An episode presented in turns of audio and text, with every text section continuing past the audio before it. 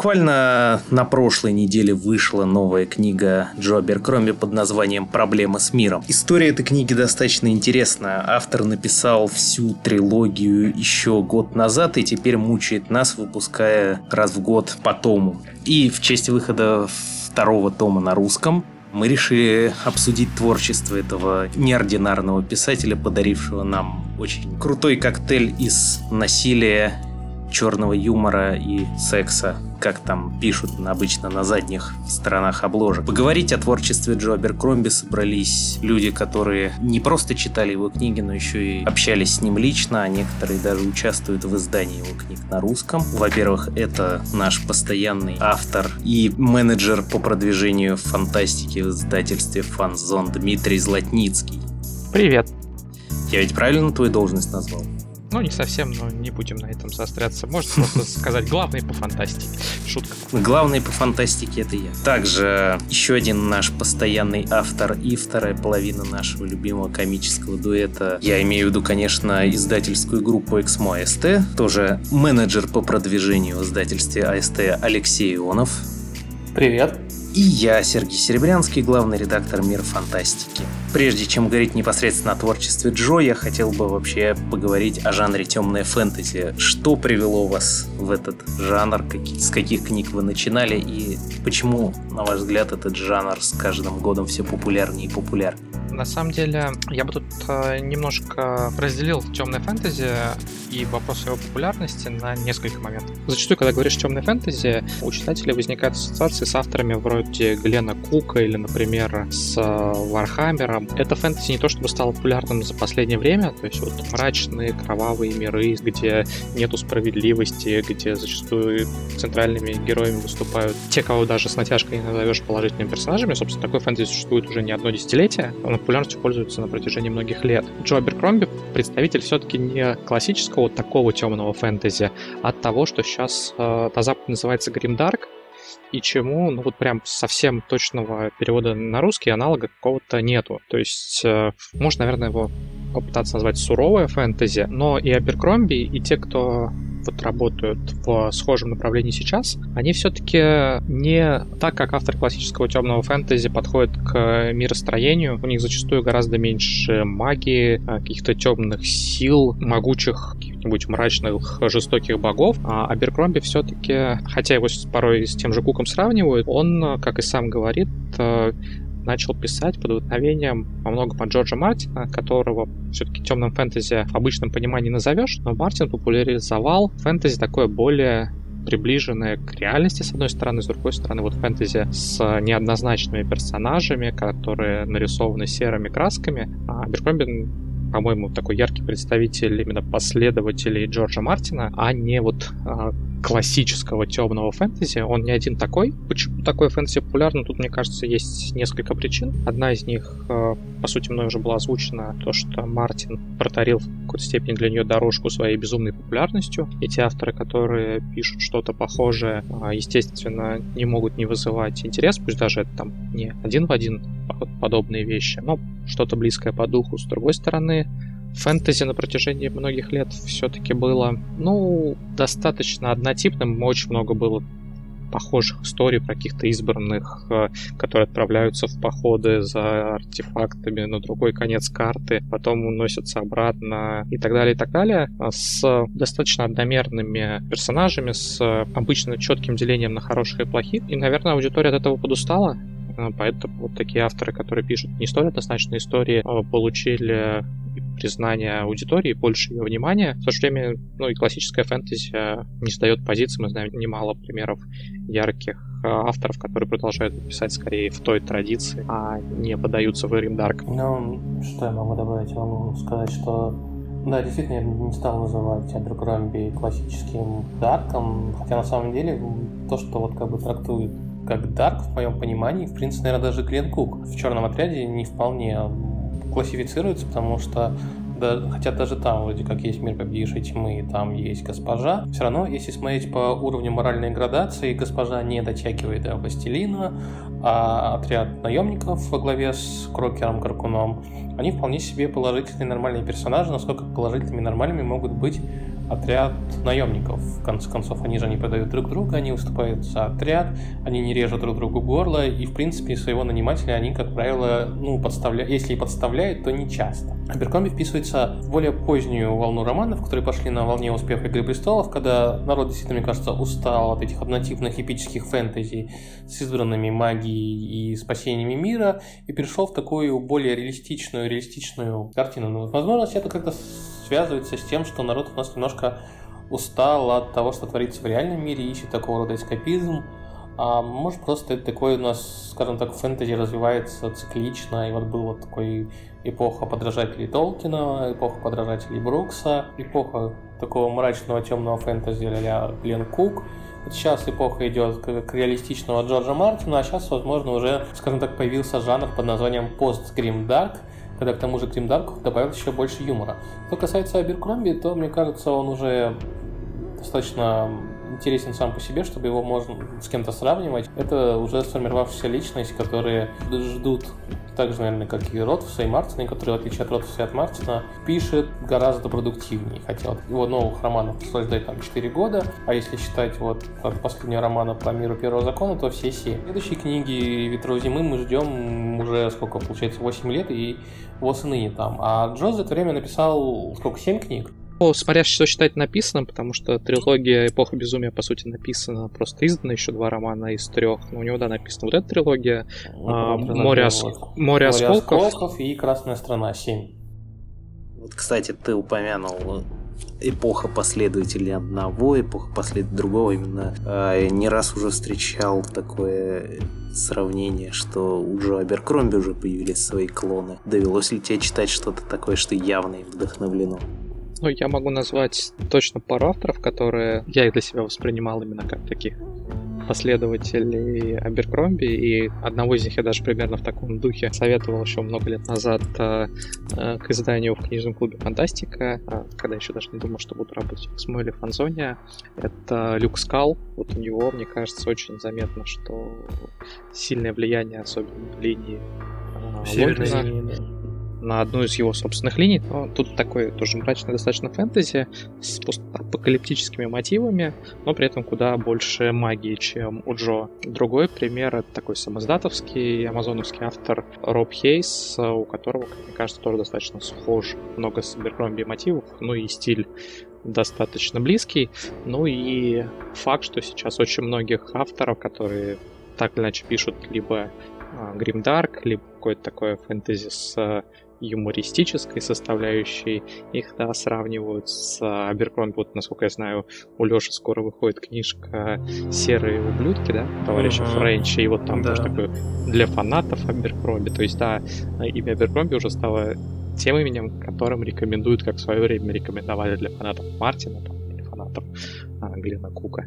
Да, но если для, скажем так, реально Джо уже пришел в категорию тех авторов, на которых росли современные авторы фэнтези, то да, вот именно прям человек, который явно очень сильно вдохновлялся именно Джо, это Люк Скал, как Дим уже говорил, но опять-таки Люк Скал это не совсем хороший пример, потому что он написал вот эту трилогию «Грозный отряд», там «Грозный отряд», «Меч Севера», «Клинок мертвеца», а дальше у него карьера загнулась, потому что он в какой-то момент, кажется, попал в тупик, возможно, в том числе и творчески, из-за того, что он слишком много копировал Джо и слишком мало себя вложил, поэтому как-то так его карьера, можно сказать, писательская закончилась, не успев начаться.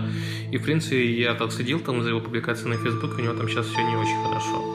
А в то время, когда вот реально он дебютировал, где-то вот там 12-13 год, его там с очень большой помпой презентовали, и там, по-моему, права на его издание издательство Head of Zeus купило там в каком-то адском аукционе за какие-то бешеные деньги просто. Что еще раз свидетельствует о том, что вот 8-7 лет назад именно вот Grim Dark был просто на пике популярности. Я бы, я бы предложил на самом деле обсудить э, вопрос а как вы впервые с э, Джо познакомились? Помните ли вы вообще, как о нем узнали? Как он, какие были первые впечатления? Потому что я свои хорошо достаточно помню, на удивление. Это редко бывает с книжкой, что я вот прям точно помню, когда я первый раз ее взял в руки, какие у меня были первые впечатления. Но Суперком я помню. А, но поскольку я задал вопрос, то давайте кто-нибудь из вас первый ответит, а я потом а, своими поделюсь. А, я прекрасно помню. Э, ну, год я, наверное, сейчас не назову, но это была его первая книга «Кровь и железо». Тогда на русском была только одна его книга, наверное, был год восьмой или девятый, и я прочитал рецензию на первый том в журнале «Мир фантастики». Это была очень положительная, хорошая рецензия, я достаточно вдохновился, залез в интернет, посмотрел, что в книжном магазине сравнительно недалеко от моего дома, всего минут 50 на автобусе есть этот экземплярчик. Собрался выходной, доехал на автобусе, зашел в книжный, купил, и уже всю обратную дорогу я читал о том, как Логан Девятипалый чуть упал с обрыва и выжил. Меня достаточно захватило. Я читал, наверное, все выходные, и потом как раз мне так повезло, что очень скоро вышел второй том, а вот третьего уже пришлось подождать достаточно долго, и потом я очень сильно злился, когда вышел третий том. Я там реально буквально читал дни, там проверял там его выходы, как только он появился на Олимпийском, я тут же побежал туда. Меня очень расстроило, что там сменился переводчик. После того момента я уже ну, наверное, года три прошло с момента, с момента выхода первой книги трилогии, и для меня это прям стал одним из моих любимых авторов. И следующие книжки я уже читал в оригинале. И меня больше всего затронула северная линия, линия Логина, ли, линия Ищейки, и поэтому, наверное, до сих пор моей самой любимой книжкой является Герой. Ну, я сейчас, кстати, посмотрел. Я думал, автор этой рецензии есть здесь, но нет. Ее писал Борис Невский. Что касается меня, я прям настолько подробно не помню но я думаю, что мир фантастики здесь тоже приложил первоначальное усилие, потому что точно о нем я прочитал в мире фантастики. Правда, книги я читал не по мере выхода, а, по-моему, приобрел сразу всю трилогию.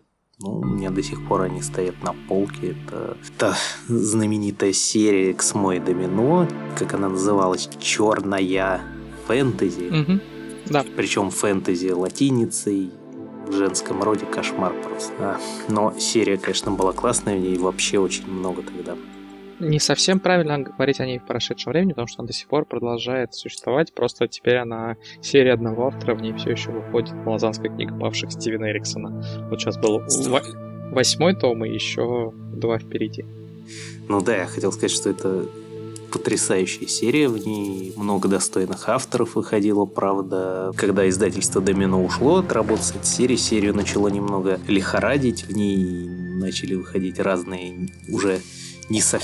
не совсем подходящие к ней авторы, какие-то новички выходили, которые метились одной книгой, да. Дэниел Поланский там был, который совершенно неудачно оказался. Ну, это, по сути, вот один пример. Так, там был Крёс с поляком, который спорный, но тем не менее и который, кстати, так и не дописал. Он, кстати, объявил, что он собирается дописать совсем недавно, что он вернулся в писательство. Да, Феликс Крес. Да, и закончит свой цикл книга всего, но на самом деле, при том, что Крес, ну, на мой взгляд, реально очень спорный автор, некоторые книжки у него, типа той же Грамбеларской легенды, были совершенно ужасны. Вот он как раз совершенно точно подходит под описание серии, потому что у него там адская чернуха, просто адская.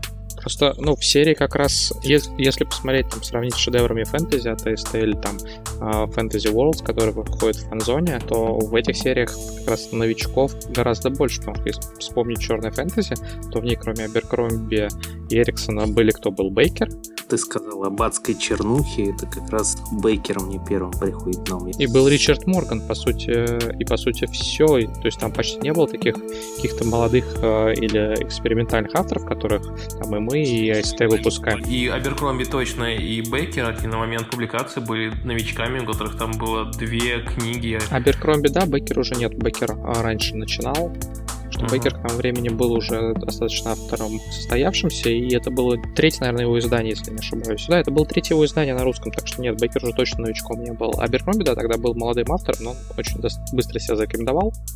Ладно, я, как обещал, поделюсь своими воспоминаниями о книжке. Я о нем узнал не из мира фантастики, я о нем узнал на Фантлабе. Это был самый запуск новой серии Черная фэнтези, тогда еще было не очень понятно, что в ней внутри будет, но тем не менее у Xmon в момент было достаточно неплохо отлажено вот именно выпуск таких э, ярких фэнтезийных э, книжек. До этого были Короли фэнтези, серия, в которой тоже было немало ярких авторов, поэтому начало новой серии фэнтезийной привлекло внимание сразу. Хочешь сказать, что сейчас все гораздо хуже? Сейчас это в основном происходит в фанзоне, а не в Эксмо. Так что попытка хорошая, но не прокатила. Все эти серии тоже стоят на полках. В Фантлабе они печально известны тем, что там часто они обрывались до окончания. Но тот серия с дутой обложкой классная очень была. Я тогда поехал э, за покупками где-то, я даже в Петербурге где-то раз в неделю, а, ну, может быть, раз в две недели стабильно ездил в а, на ярмарку ДК Крупской за новыми книжками. Вот, среди вот этого пакета книжек, что я тогда взял, был Аберкромби. Я помню, что у меня был целый то ли пакет, то ли рюкзак книжек, который я вот себе а, взял читать. Даже, когда к метро просто шел или когда сел в метро, а, открывал по очереди, там смотрел первые несколько страничек, вот Аберкромби с первых же слов как сцепил. У него первый роман начинается с а, главы, которая называется «Конец». Я такой, опа, интересно, неожиданно начал читать. И да, примерно как Леша тогда рассказывал, тоже не смог остановиться. Но я не стал ждать, я два следующих романа скачал, прочитал на английском почти сразу после того, как прочитал первый. И причем я достаточно вот, на уровне даже эмоциональном. Я тебя хорошо помню, как я прям ночью его читал, там чуть ли не под э, каким-то светильником. Фонарик, не, да. Ну, вот не так, потому что был уже не тот возраст, когда надо прятаться от родителей, когда ты там что-то ночью читаешь, но да, вот там глубокая ночь уже, а ты читаешь и не можешь остановиться. На самом деле, что интересно, с Аберкромби до сих пор примерно так. Э, я вот когда получал тексты и немного ненависти, и проблемы с миром тоже их проглатывал практически моментально откладывал момент. Все, что было, читал, читал только их. То есть ты тоже начинал с первого тома? Ну да, причем вот едва он появился. Мне в этом плане повезло больше. А, но надо сказать, что это едва ли не единственный автор, которого я вот каждую книгу читал и покупал. Это, конечно, а, спасает в данном случае то, что книги выходят все-таки раз в год стабильно, и они не очень длинные, и в целом их не очень много. Радует форма, с которой он экспериментирует, то есть после трилогии последовало три отдельных романа, которые вроде бы и продолжают трилогию, но при этом хорошо читается отдельно, каждый в своем жанре. Вот лучше подавать холодным герои и красная страна. Вот Леша уже сказал, что его любимые из этого цикла герои, а меня же в свое время больше всего впечатлило лучше подавать холодным. То есть там настолько острый, напряженный сюжет, очень эмоциональная история вот этого второстепенного, в общем-то, героя трилогии. По-моему, если я не ошибаюсь, он появлялся только в третьей книге на пару глав. Да, я не называю его имя, потому что в разных книгах по каким-то непонятным причинам у него разное имя было. Коул Шиверс его зовут. В оригинале, да. а по-русски кем он только не был. И трясучкой, и хладом, и лиходелом, или что-то еще. Я уже не помню, но так в оригинале он Шиверс. Да, я когда читал героев, я, я и не понял, пока не дочитал, что это тот же. А уж когда он появился в «Немного ненависти», это прям радость. Мой любимый герой, в принципе, в трилогии так, ну, тогда тебе надо быстрее читать новые книжки, потому что он там тоже, хоть и не на главной роли, но весьма хороший. У меня раньше был любимый персонаж Нико Макоска, но, к сожалению, он не пережил Красную страну. А, что мне все радовало у Аберкромби, после того, как я уже прочел трилогию, он стал браться за одиночные романы, это то, что Аберкромби, он реально один из немногих авторов, который не любит повторяться, и который, хотя действие всех его книг разворачивается в одном мире, он каждый раз старается экспериментировать, пробовать что-то новое, пробовать какие-то, может быть, новые жанры, форматы. И, в принципе, он, наверное, с самых ранних книг своих, он, в принципе, старался как-то упражняться с языком, с манерой подачи. Не, не зря же у него первая глава, начало книги, она называется «Конец». Соответственно, последний эпилог за Логана в конце третьей книги называется «Начало». То есть он уже изначально, даже когда он написал только первую книгу, он уже примерно представлял, что он как-то делает полный цикл и сведет начало и конец в одну такую историю зацикленную, и это достаточно интересно. Аберкромби очень любит упражняться с языком, он очень любит а, какие-то языковые эксперименты, какие-то форматные эксперименты. И вот те три его одиночные книги, которые были написаны после конца трилогии, они совершенно разные. А если мы берем «Лучше подавать холодным», то это такая классическая история мести, которая подано в таких чисто условно итальянских декорациях. Такой вот роман о мести, о возмездии. И там герои стремятся отомстить, там есть и отравление, и какие-то наемники, убийства, и штурмы, и предательства, в общем, все в этом духе. Герои — это история одной конкретной битвы, которая заняла три дня, и которая рассказана с точки зрения персонажей, которые сражаются по обе стороны фронта. И там даже есть такая прекрасная глава, где, скажем так, камера следит за персонажами, которые просто последовательно убивают друг друга. То есть ты следишь за персонажем, хопа, его убивает, ты следишь за тем, кто его убил, хопа, его этого персонажа снова убивает, и так далее, и так далее. И в конце, когда повествование перетекает на одного из главных героев книги, ты думаешь, о нет, неужто он следующий? А «Красная страна» — это такой вестерн, фэнтези-вестерн. Беркромби смешал самые известные тропы э, клише вестерна, но при этом добавил их в свой фэнтези-мир, и получилось очень э, уместно, очень интересно. А следующий его шаг, получается, немного ненависти. Он, во-первых, решил написать всю трилогию сразу, чтобы у него была возможность, если он дойдет до конца, что-то поменять в ранних книгах, что-то там усилить, добавить, в зависимости от того, к чему он придет. Во-вторых, он там взялся за одну из тем, которых, в принципе, мало кто из фэнтези авторов использует. Эта тема называется прогресс. Потому что у него, вот его мир, первый закон, там реально развивается прогресс, он не стоит на месте. И вот за те там, сколько там, 20-30 лет, которые разделяют первую книгу «Кровь и железо» от проблем с миром, там очень многое поменялось в этом самом мире. Такого вот я вот из таких авторов, которые пишут про фэнтези, по-моему, встречал только у Сандерсона с Мисборном, который тоже вот следит за прогрессом, но у него там все это скачками развивается, там спустя там 200-300 лет друг от друга разнесено, а у Аберкромби это все последовательно, и мы следим за теми силами, которые, по сути, двигают его мир вперед. А я вот, кстати, когда ты говорил про эксперименты с языком перемещения камеры, мне сразу вспомнился очень классный прием, который он использует в нескольких книгах. Это когда голова начинает дробиться на короткие отрезки, и последнее предложение в каждом отрезке — это первое предложение, следующее при этом показанное с точки зрения другого персонажа. Это такой интересный языковой эксперимент, очень здорово добавляет динамики. То есть книга становится словно фильм с э, коротким динамичным монтажом. По-моему, встречалось у него. Такой прекрасный киноприем дробный монтаж, так в кино делают, когда э, режут кадры и потом, короче, перспектива меня, меняется. И здесь вот Аберкроми тоже так делает. У него еще один из таких любимых приемов, это когда он склит историю, то он даже одни и те же слова использует. К примеру, по-моему, первая глава ищейки в первой книге первого закона и последняя в третьей книге, они тоже начинаются одними и теми же словами. По крайней мере, в английской версии, потому что XMO сменила переводчика и слова были другие. Ну, не только слова, но и имена некоторых персонажей, но об этом я уже ну, да, не будем вспоминать прошлое, просто мне кажется, теперь-то там после какой-то очередной редактуры эта проблема устранена. Да, Дима? А, там у меня был еще вопрос любимые персонажи, любимая книга и т.д., но, по-моему, мы это уже затронули. Хотя Дима еще выскажусь. Но у меня, наверное, любимый роман э, лучше подавать холодным. Э, в нем вот прям концентрированно есть э, почти все, что любишь в Эберкромби. Это и динамичный сюжет, и очень колоритных, ярких персонажей, причем обилие как новых, так и старых персонажей, которые были второстепенными, но выходят на первый план. Мне еще что в ней нравилось, он заранее задает структуру сюжета, то есть есть некоторое количество людей, которым надо отомстить, и каждая глава это история мести. Конкретной жертвы каждый раз разная, это прям ждешь не дождешься, когда уже до следующего доберутся. И это такой яркий пример того, что фэнтези не обязательно должно быть многотомным, чтобы рассказать классную историю.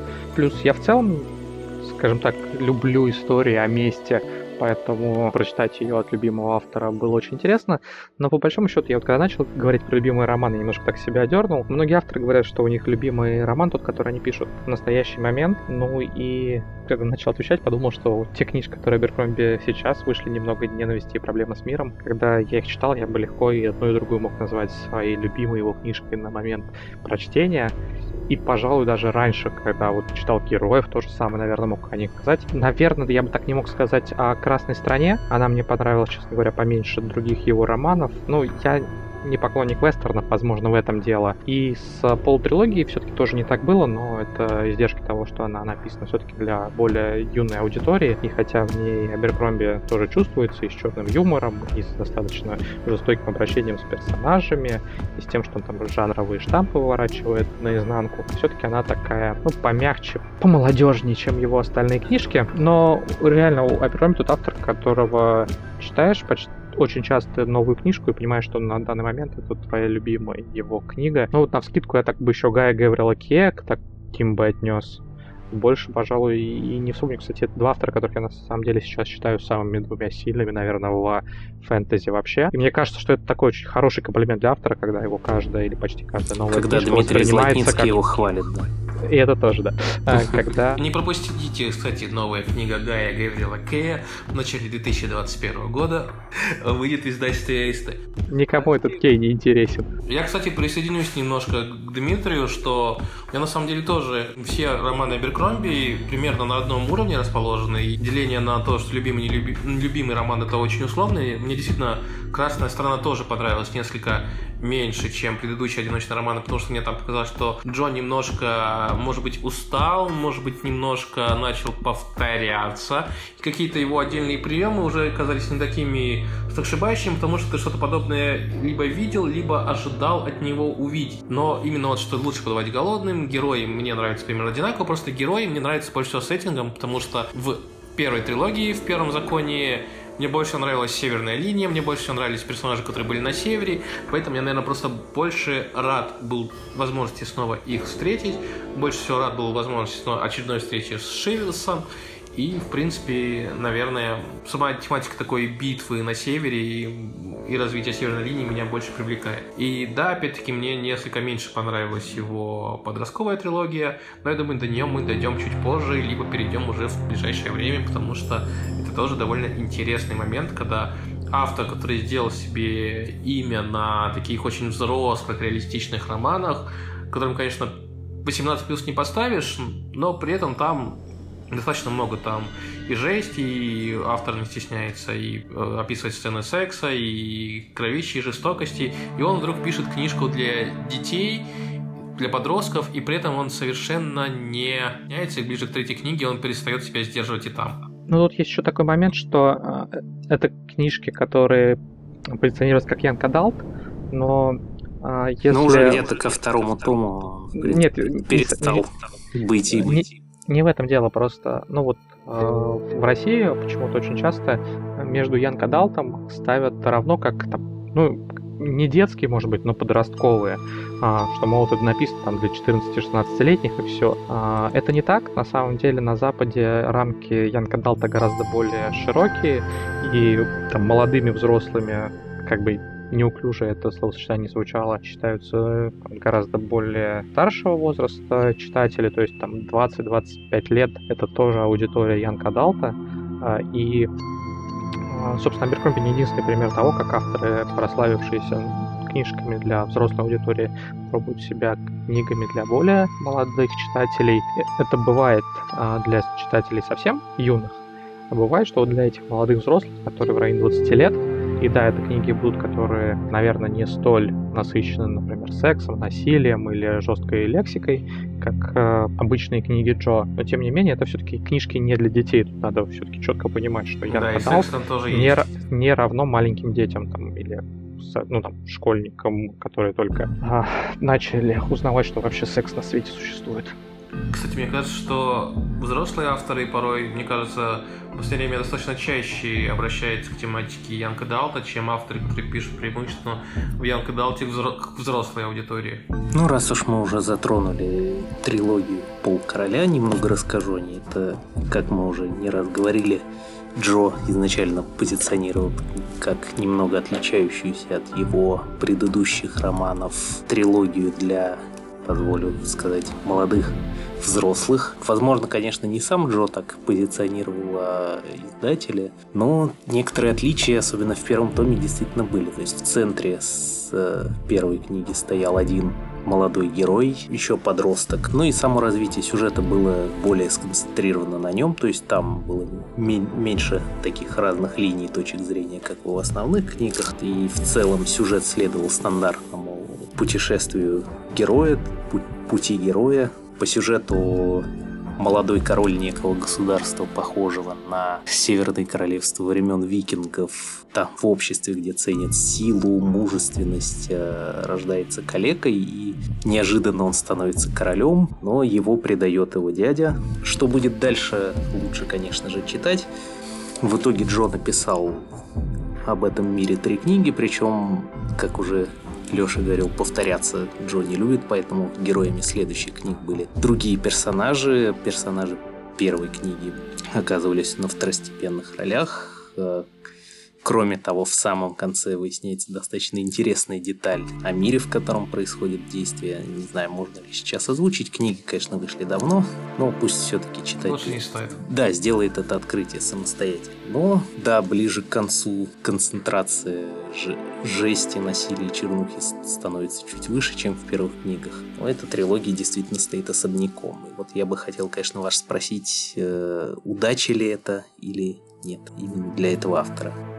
Ну, мне кажется, это вполне удача, потому что книжки на самом деле в стиле Джо Аберкромби просто может быть Джо Аберкромби Лайт, причем а, с каждой книгой, и мне кажется, что автор сознательно, либо сознательно выбрал эту тематику, либо просто стал меньше себя сдерживать.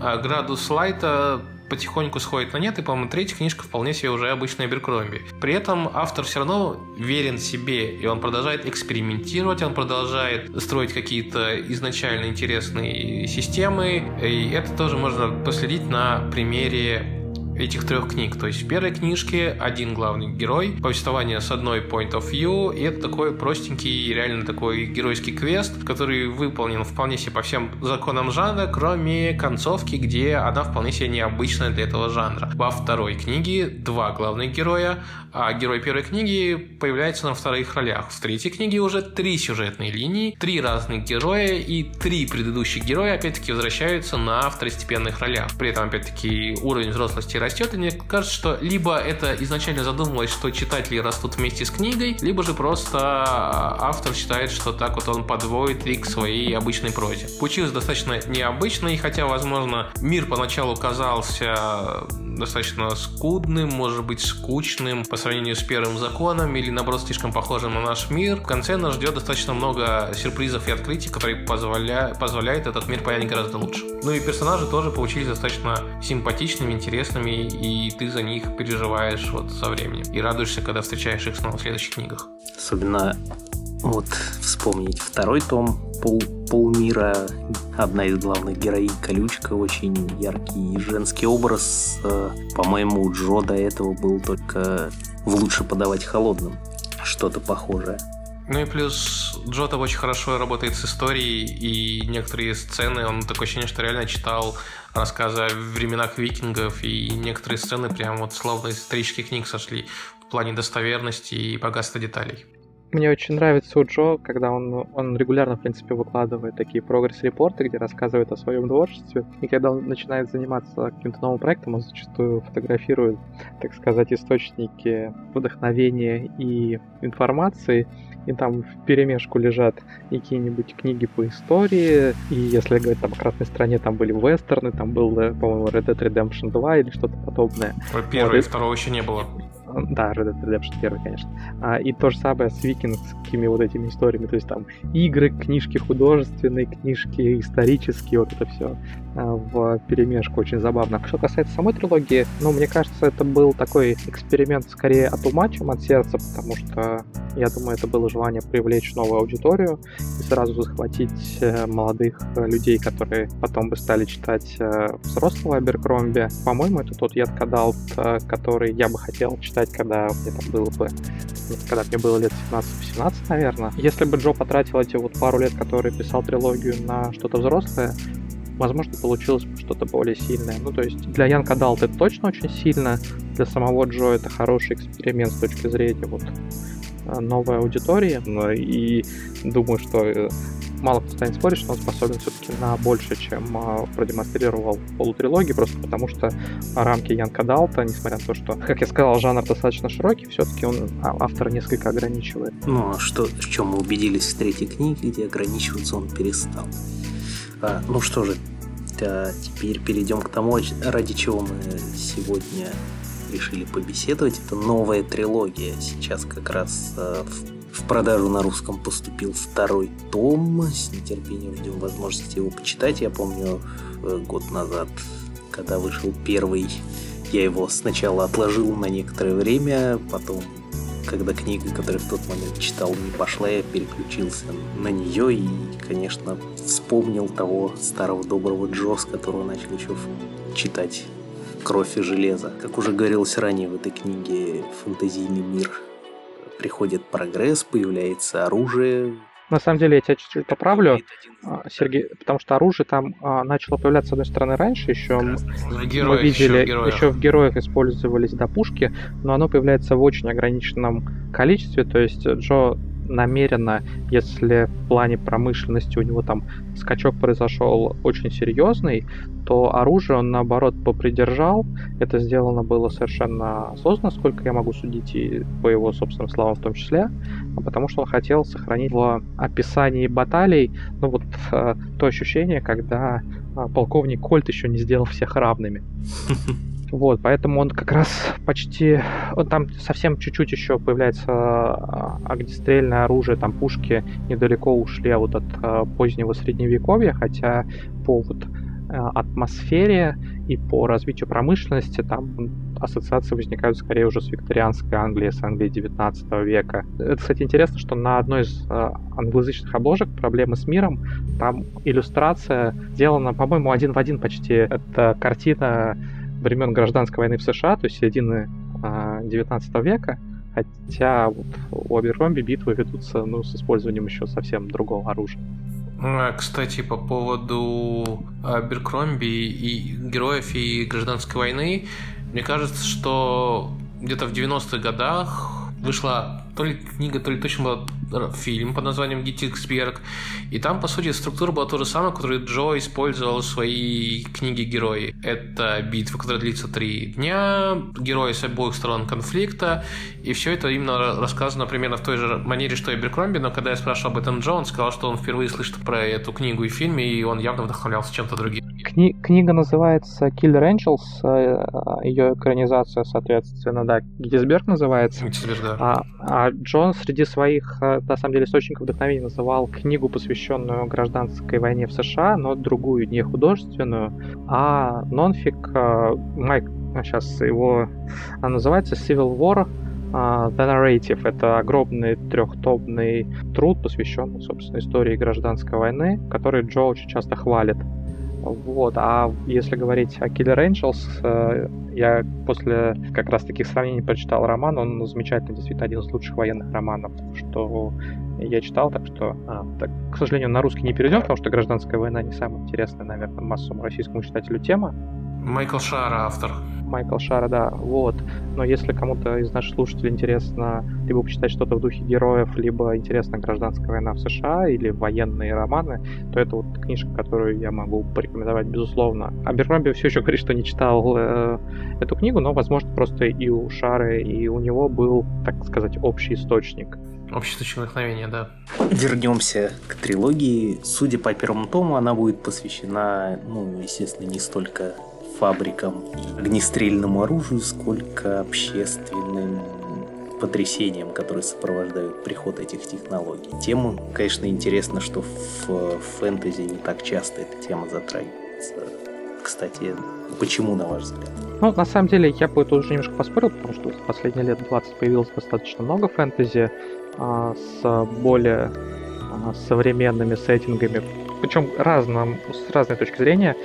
Можно тут привести в пример, а, и, например, Джанга Векслера, который конкретно вдохновляется какой-то а, исторической эпохой, в данном случае наполеоновскими войнами, и, соответственно, пишет фэнтезийную их версию, так и, например, Беннета с его божественными городами, где просто мир а, с уже развитыми технологиями, но сложно провести прямую аналогию с какой-то конкретной земной эпохой.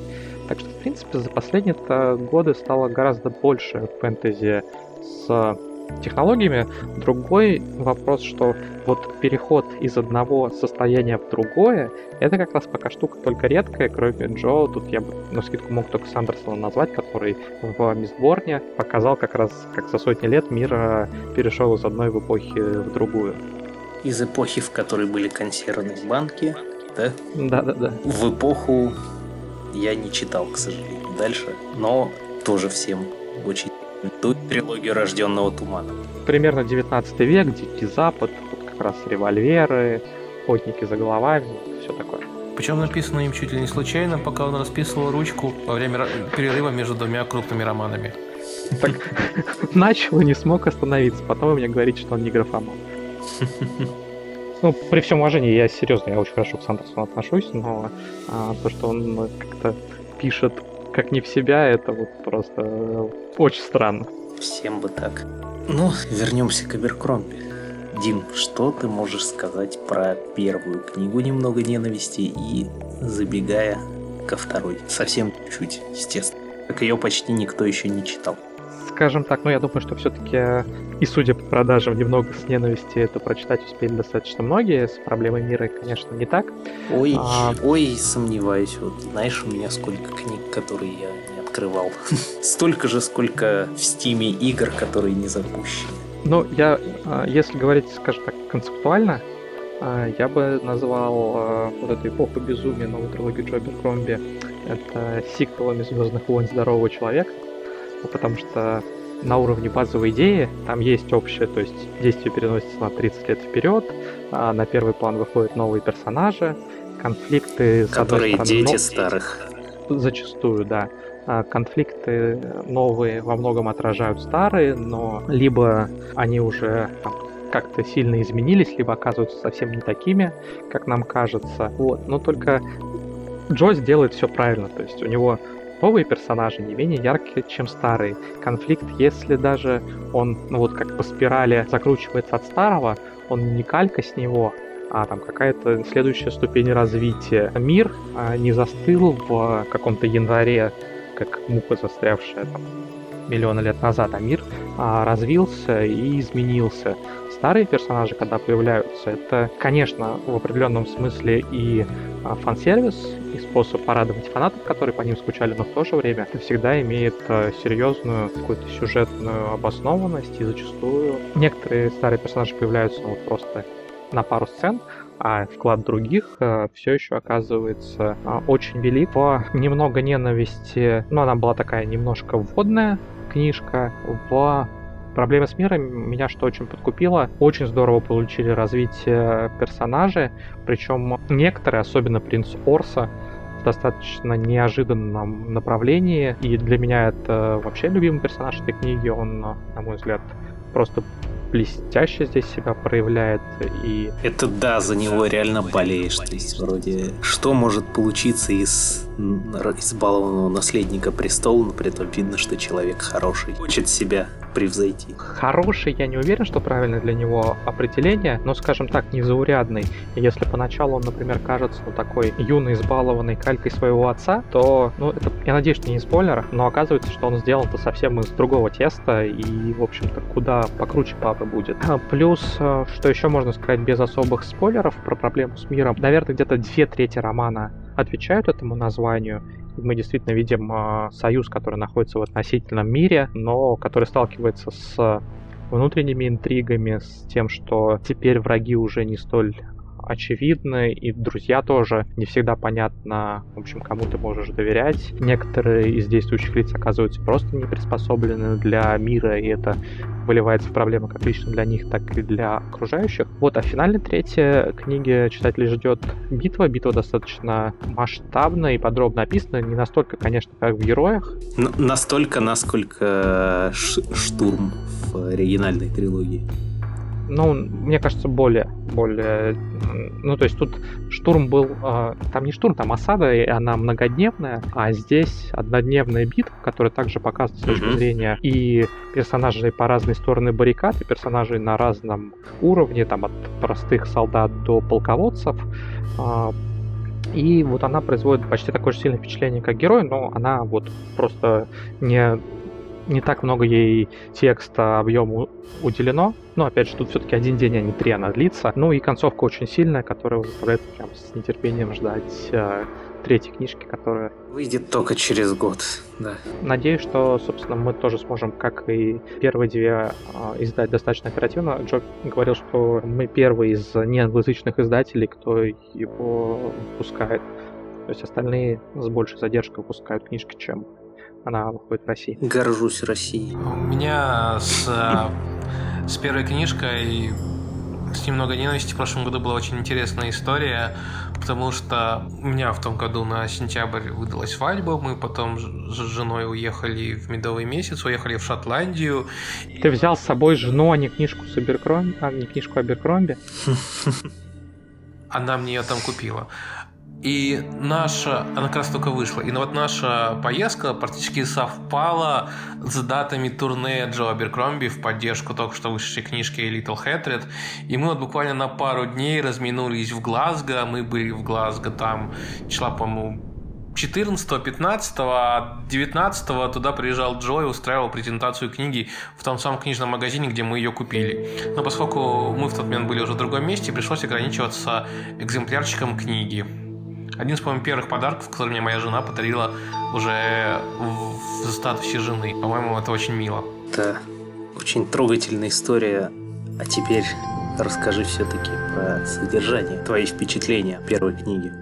На мой взгляд, э, Джо, он действительно растет как автор, он очень много работает над собой, и вот тот факт, что он предпочел на несколько лет отложить публикацию книг, чтобы дописать всю трилогию, а затем публиковать их вот с разницей в один год, чтобы он получил возможность реально написать целый роман в трех частях и разбить его на три части, это свидетельство того, что он очень ответственно подходит к своему ремеслу, к своим читателям, и что, да, возможно, он заставляет читателей ждать чуть подольше, зато он выдает им более качественный продукт. И это, в принципе, продум видно, потому насколько он там все это продумано, насколько у него там выверена манера подачи. И действительно, это такой нормальный, правильный сиквел, когда вроде как все, практически все новые главные герои, они как-то связаны с героями предыдущих романов, но при этом они все яркие, необычные люди, которые стремятся выйти из тени своих отцов, и именно вот взрослые персонажи, они действительно играют по большей роли ту роль, которую они должны быть, такие наставники, которые как-то помогают, но при этом... Или мешают. Или мешают, да. И, ну и, по-моему, там есть при этом такие же персонажи, как тот же Шейверс, которые по-прежнему продолжают играть какую-то важную роль в сюжете. То есть, типа, все это смешно очень неплохо. История, она вроде как и новая, и в то же время эта история... Она не повисает в воздухе, а она, скажем так, отталкивается от того, что было раньше. Да, она отталкивается от того, что было раньше, она развивает этот мир, но при этом она вполне подходит для новых читателей. То есть Джо пишет историю, которая подходит для всех. Это отличный способ начать знакомство с ним, это отличный способ подхватить продолжение. Это история, которая работает для всех категорий читателей. То есть для тех, кто его ждал, и для тех, кто только открыл. То есть история, основываясь на того, что было раньше, она развивает этот мир, а не пытается пересказать заново одну и ту же историю, как э, в сиквельной трилогии «Звездных войн». И подозреваю, что у Джо все-таки действительно распланировано как должно закончиться, и там к нему в на второй книжке... Абрамса, да? К, не, к, к нему на второй книжке в окно не влез Сандерсон, который бы за него переписал всю книжку. А на третьей он потом не перечеркал все обратно, не написал первые две. Нет, действительно, Джо, действительно, а, как он говорил, что у него вообще был план дописать все три книжки до выхода первой. Он немножко с планом не справился, но в тот момент, когда вышла первая книга, он уже, по-моему, вносил последние правки в, во вторую, ну, а на третья самом... у него была написана в черновую.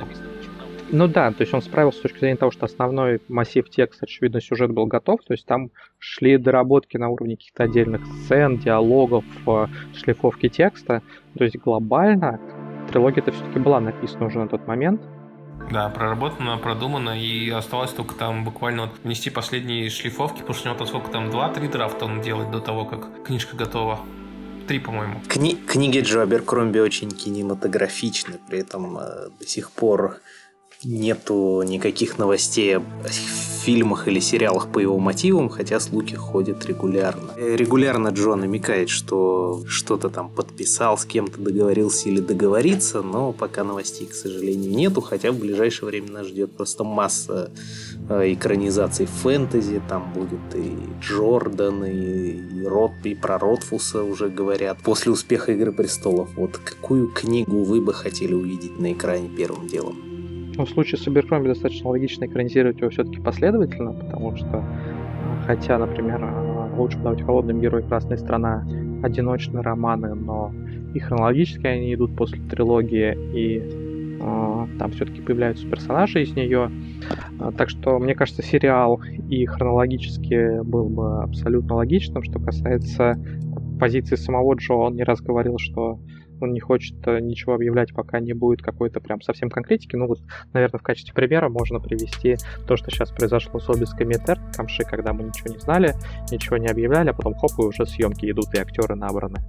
То есть я думаю, что когда мы про Беркроме что-нибудь узнаем, если узнаем про экранизацию, это будет в таком же духе, когда уже будет, ну, либо процесс совсем запущен, либо на совсем низком старте. Леша упоминал, что разминулся с Джо на пару дней в Глазго, но вообще мы все имели возможность э, повидать Джо во время его визитов в Москву, кстати. Сколько раз он приезжал? Два. По-моему, да, два. Я... Он точно приезжал.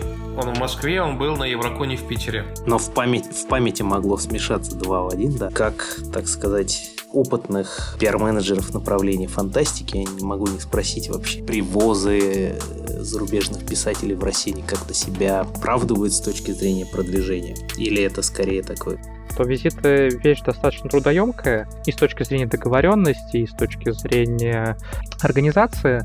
А, насколько я могу судить, они оправдывают себя, когда автор уже имеет какую-то репутацию и известность, и это хороший способ подстегнуть к нему интерес еще больше. Потому что если ты приводишь какого-то автора новичка, то и читатели к нему на встречи особо не придут, и пресса, и блогеры не заинтересуются. С другой стороны, если ты приводишь кого-то уровня там Роберта Вегнера или Джо Беркромби, который или уже Джорджа интересен... Мартина. И Терри Пратчета вот, то, конечно, за ними выстраиваются в очереди читатели, и ты продаешь книжки вот буквально банально на встречах, и пресса ими интересуется, и, соответственно, массовые публикации выходят, то с этой точки зрения, конечно, оно оправдано. Думаю, что Леша тут добавит от себя несколько слов, потому что у него опыта с визитами авторов побольше. Слушай, ну, Дима главное сказал, действительно, автор автору рознь, и, как правило, это, конечно, работает на узнаваемость автора, но работать с автором, у которого уже есть своя аудитория, проще. Банально в том плане, если автор ну, неизвестен, не будем говорить, что там noname, но то просто на него никто не придет, и гигантские средства, потраченные на его визит, просто не окупятся. А опять-таки это можно сделать хотя бы, ну, рассчитывать, что можно это будет окупить в долгом, ну, в долгосрочной перспективе, если все-таки хоть как-то это работает на узнаваемости, и автор там отметился, сходил туда, пообщался с теми людьми, людьми, а дальше пошел сарафан, его стали больше читать, то да, возможно. Но переходя к разговору о Джо, я думаю, что Джо как раз-таки заработал себе неплохую репутацию, потому что он за то время, что он был в России, он, он неплохо провел время, он много где побывал, он побывал на презентациях, он побывал, по-моему, сфотографировался со стендом мира фантастики на Евриконе, и он... И это-то и стало билетом в будущее да, билетом. для Джо. Мне кажется, в случае с Витом Джо лучше говорить о тех эмоциях, которые люди испытали с ним пообщавшись, потому что Джо это просто милейшая личность, он очень приятный в общении, очень легкий на подъем, очень веселый, общительный, прикольный человек, который просто можно к нему там подойти, на, мы, в Питере подходили к нему на каком-то мероприятии сказали, Джо, а как насчет пойти попить с нами пивка после того, как ты закончишь? Он сказал, что, конечно, не проблема. За ваш вот счет с удовольствием. Через час закончим, мы можем сняться и пойдем куда пойдем. И мы там еще с нами, я, насколько я помню, с нами был Майк Стэкпол, прекрасный тоже автор, автор романов там по Звездным войнам, Батлтеху, Варкрафту. И они как-то так разговорились, пока мы с ними ходили пить пиво в китайский ресторан, что спустя пару лет они совместно какое-то мероприятие в Лондоне проводили. Ну, на самом деле, да, в тот визит на Еврокон Стэкпол и Аберкромби много общались, не только в китайском ресторане. Они действительно подружились, я вижу, что они в Твиттере достаточно активно общаются. Вообще, э, я, кстати, с Джо познакомился еще задолго до его визитов в Россию. Это было в Швеции, я специально поехал на конвент, который там проходил, там были гостями Джо и Питер Уотс. Э, и, по большому счету, я туда поехал специально, чтобы с Джо пообщаться и взять у него интервью. Питера Уотса я на тот момент не читал, прочитал только потому, что, ну, а известный писатель туда едет, грех не взять у него интервью. Вот, так что я подготовился, почитал, взял у него интервью, но ехал, да, по большому счету, специально ради Джо. И если с Уотсом я договорился заранее, то Джо на почту не ответил. Я к нему подошел в книжном, где у него была автограф-сессия перед э, началом фестиваля, ну и там, соответственно, с ним договорился, он сказал, да, не вопрос, что я письмо не видел, с удовольствием. Вот и с тех пор, наверное, ну вот кроме визита в Россию, 4 или 5 раз я с ним еще на всяких различных конвентах в разных странах пересекался. Ну, не всегда брал у него интервью, несколько раз брал, но всегда приятно общались. Несколько раз он мне дарил Advanced Readers Copies э, книжек своих, то есть это книжки, которые еще только готовятся к выходу, которые вот такие предварительные припринты делаются для там, партнеров, книготорговцев, э, журналистов, блогеров. Вот. И Леша правильно сказал, Джо очень милый, обаятельный. Я точно знаю, что бывали люди, которые просто там послушали какие-то его выступления, интервью, как его интересно, теперь хочу его почитать, просто за счет того, что автор своим обаянием, своей харизмой и энтузиазмом, ну, так сказать, продает себя. В прошлом году мы устраивали а, мероприятие для блогеров. Это было почти сразу после выхода «Немного ненависти», и там был прямой эфир с Джо, где он отвечал на их вопросы. Кстати, Сергей там был. Там, хоть я и не блогер. Тоже неплохо жизнь сложилась, раз ты, ты есть фантастик. Вот, и там Джо очень активно просили приехать, потому что, ну, судя по всему, многие вот все его визиты пропустили, а у него уже какое-то новое поколение фанатов, поклонников выросло с тех пор. И буквально там дней 10 назад в группе Фанзона проводили им э, прямой эфир уже на широкой аудитории. Там тоже, конечно, очень много спрашивали по поводу того, готов ли он снова к нам приехать. Ну, сейчас такой вопрос, да, вообще звучит очень неловко при всем желании никто никуда сейчас особо поехать-то не может. Но, в принципе, в перспективе я надеюсь, что получится зазвать Джо еще к нам в гости приехать. Да, это тем, кто пропустил, обязательно в следующий, в следующий раз нужно не упустить этот шанс, потому что действительно очень интересный, приятный в общении человек. Э, чувство юмора у него примерно такое же, какое у его героев. Разве что... А не то, что у нас. Рад, да, рад, что после встречи с ним все-таки остаться в живых проще. Ну что же, спасибо, Дима, Леша, что пришли пообщаться. Очень рад был вас слышать. Ос- особенно тебя, Леша. Не часто это удается. Ну, может быть, теперь, когда Леша разобрался в технике, получится почаще. Да, и вам спасибо, что нас слушали.